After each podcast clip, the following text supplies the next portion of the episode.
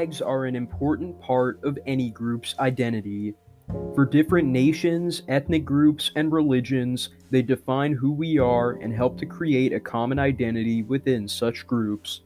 Some of these flags, such as the British Union Jack and the American Stars and Stripes, are recognizable by practically everybody in the world. However, there are plenty of flags that come with a negative stigma. Some of these stigmas are due to current events and geopolitical tensions.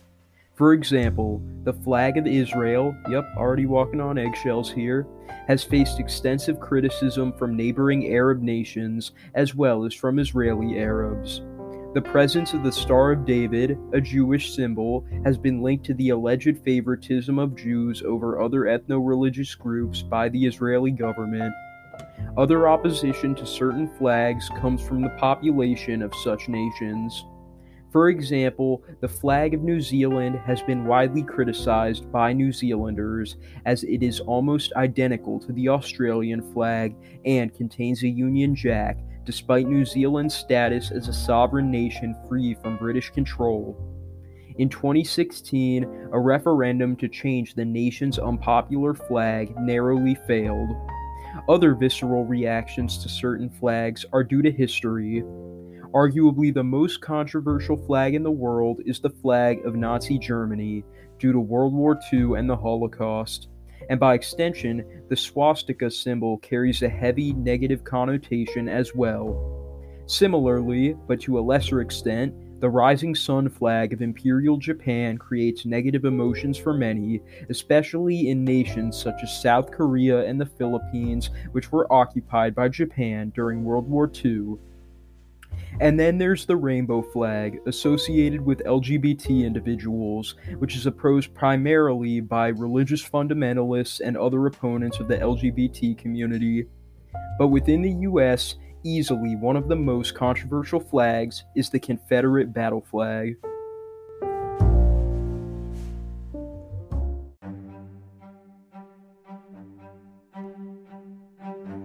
According to a 2015 poll, 43% of Americans, including 72% of black Americans, see the Confederate battle flag as a symbol of racism and or white supremacy.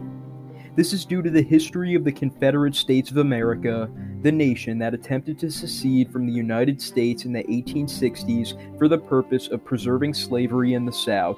In spite of this, many Southerners see the flag as a symbol of Southern pride and continue to fly it. The flag has also previously been present within Southern state flags. In 2015, the flag came under extra scrutiny following the Charleston church shooting, in which nine black worshippers were murdered at a church service. The shooter, Dylann Roof, was a white supremacist whose social media heavily featured the Confederate battle flag. In response to the shooting, the South Carolina General Assembly voted to permanently remove the flag from the state capitol. During the 2020 racial unrest in the United States, Mississippi changed its Confederate influenced flag, becoming the final state to remove the Confederate battle flag from its state flag. Notice how I've been specifying the battle flag this whole time. That's because the Confederate flag, as most people know it, that is, the one with a blue St. George's cross with 15 white stars on a red background, was never the Confederate national flag. For most of the Confederacy's brief history, its flag was the Stars and Bars, which had three red and white stripes and a blue canton with 13 white stars in a circle. However, due to the flag's similar appearance to the US flag, it could not be used during battle. Because of this, the battle flag we all know was used during combat. Eventually, a new flag was made by putting the battle flag on a white background. However, this flag was also unpopular because it looked extremely similar to the white flag of surrender. Just weeks before the Confederacy fell in 1865, a vertical red stripe was added to this flag, mitigating this issue. At the beginning of its life, the Confederacy had a very different flag called the Bonnie Blue. This flag, consisting of a white star on a dark blue background, was based on that of another short lived, unrecognized nation. I'm going to tell you all about it right now on Historia Obscura.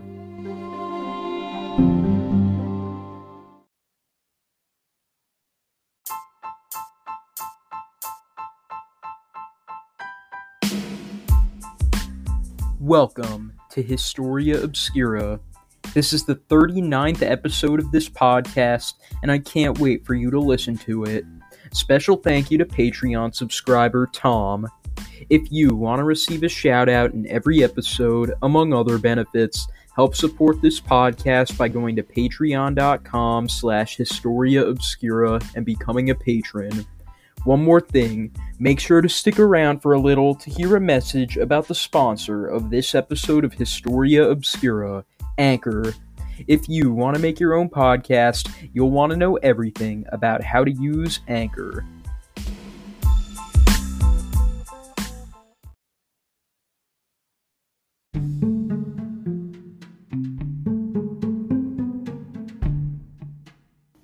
The land that constitutes present day southeastern Louisiana was first inhabited by the Marksville culture of prehistoric Native Americans.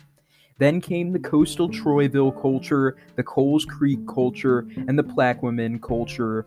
However, for most of its history, southeastern Louisiana was populated by the Choctaw Nation. In 1528, the Spanish made first contact with the Choctaw. Following a series of deadly skirmishes, the Spanish abandoned the region without staking a claim. In 1682, the French established the massive territory of Louisiana, stretching from the Appalachian Mountains to the Rocky Mountains. Beginning in 1754, the French and Indian War, which was the American theater of the Seven Years' War, saw the British and French fight over their territories in North America. In 1763, the British won the war, and the French were kicked out of North America. Under the Treaty of Paris, the territory of Louisiana was split up.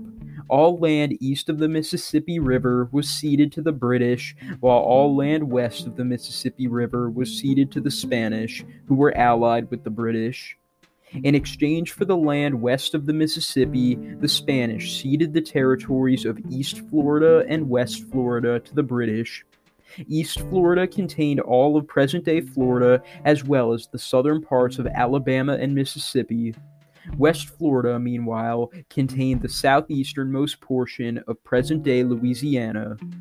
In 1783, following the American victory in the American Revolutionary War, East Florida was ceded to the U.S., while West Florida was ceded back to Spain as a show of gratitude for Spain's support of the U.S. during the war.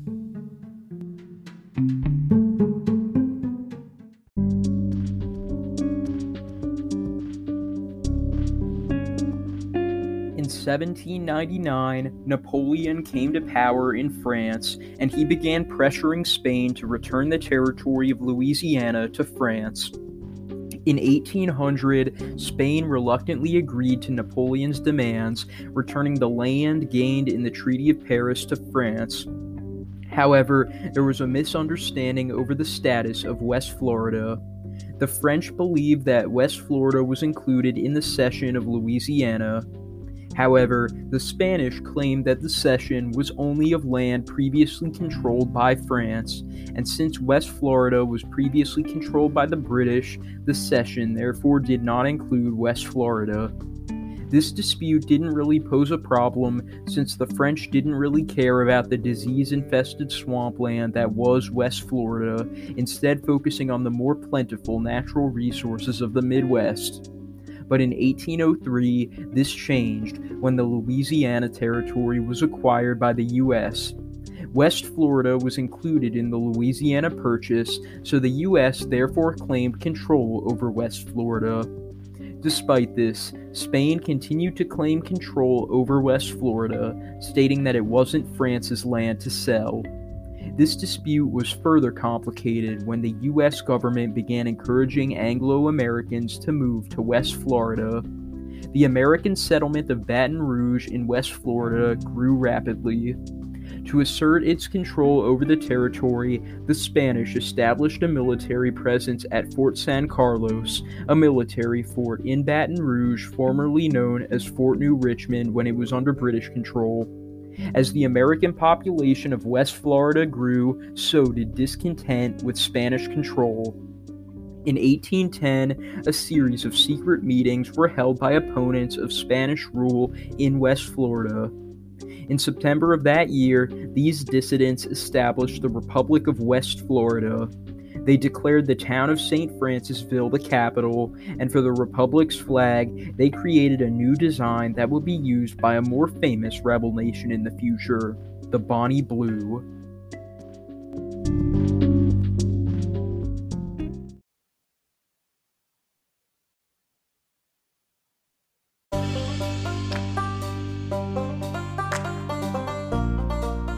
September 23, 1810, Republic of West Florida rebels, led by Philemon Thomas, stormed Fort San Carlos armed with rifles. These rebels engaged in a firefight with Spanish forces, and two Spanish soldiers were killed during the attack. After seizing control of the fort, the rebels hoisted the Bonnie Blue flag, asserting the Republic's sovereignty over West Florida. Three days later, on September 26th, the Republic of West Florida officially declared independence from Spain. The rebels then marched eastward in an attempt to capture the cities of Mobile and Pensacola from East Florida. However, this expedition was repelled by the U.S. Army. Following the skirmishes over Mobile and Pensacola, the U.S. government began looking into annexing West Florida. President James Madison, who attended Princeton University in New Jersey, sent Orleans Territory Governor William Claiborne and Mississippi Territory Governor David Holmes to gather intelligence on West Florida. Madison's ultimate goal was to invade West Florida and incorporate it into the U.S. However, such an invasion would be illegal without congressional approval, and Congress wasn't set to meet again until December of 1810, three months in the future. Waiting that long, Madison feared, could result in the territory coming into the hands of Britain or France. On October 27, 1810, Madison officially proclaimed, quote, possession should be taken of West Florida, and American troops began mobilizing to invade the territory.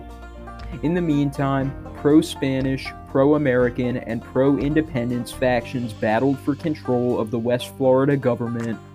On November 7th, pro independence judge Fulwar Skipwith was elected governor of West Florida.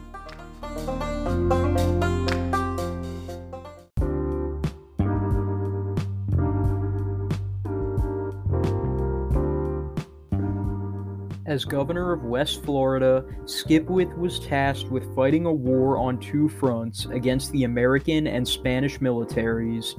In late November of 1810, David Holmes and U.S. Army forces reached the eastern parishes of West Florida and began occupying these parts of the territory. They marched west, imprisoning West Florida rebels in each town they captured. By December, American forces had captured a majority of West Florida, forcing Skipwith to come to the negotiating table in St. Francisville. Skipwith argued to Holmes that by tolerating Spanish rule over West Florida for seven years, the U.S. government had forfeited its claim over the territory. Instead of surrendering, Skipwith and a group of his supporters fled further east to Baton Rouge, where they took refuge in Fort San Carlos. On December 9th, Skipwith agreed to surrender to Holmes and his men, but his supporters in the fort, led by Commander John Ballinger, refused to come out. Ultimately, after Holmes promised that they would not be harmed or prosecuted, the remaining West Florida rebels agreed to surrender. At 2:30 p.m. on December 10, 1810, the rebels saluted the Bonnie Blue flag for the final time as it was lowered, and Baton Rouge came under American control. However, the Spanish did not relinquish their claim over West Florida until 1819, when the Adams-Onís Treaty solidified that West Florida was included in the Spanish cession to France and therefore in the Louisiana Purchase.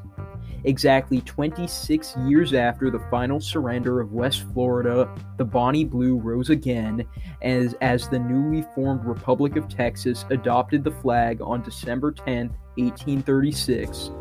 The flag was soon replaced by the famous Lone Star flag, but the Bonnie Blue rose once again in 1861 the flag was hoisted over the Mississippi state capitol to signify that the state had seceded from the U.S. to join the Confederate States of America.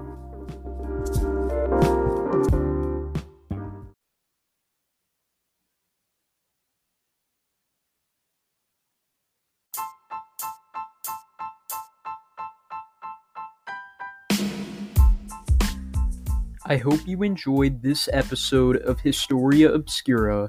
I certainly enjoyed writing it. If you want to suggest an episode of Historia Obscura, send me a voice message at anchor.fm slash Historia Obscura slash message. Feel free to leave your name and location, and if I like your idea, I'll make an episode of it and give you credit. Additionally, if you want to support this podcast, go to patreon.com slash historia obscura and become a patron. And of course, I can't go without once again thanking this episode's sponsor, Anchor. They are by far the easiest way to make a podcast, so if you want to make your own, go to anchor.fm. With that said, this is Jack from Historia Obscura, signing off, but not for long.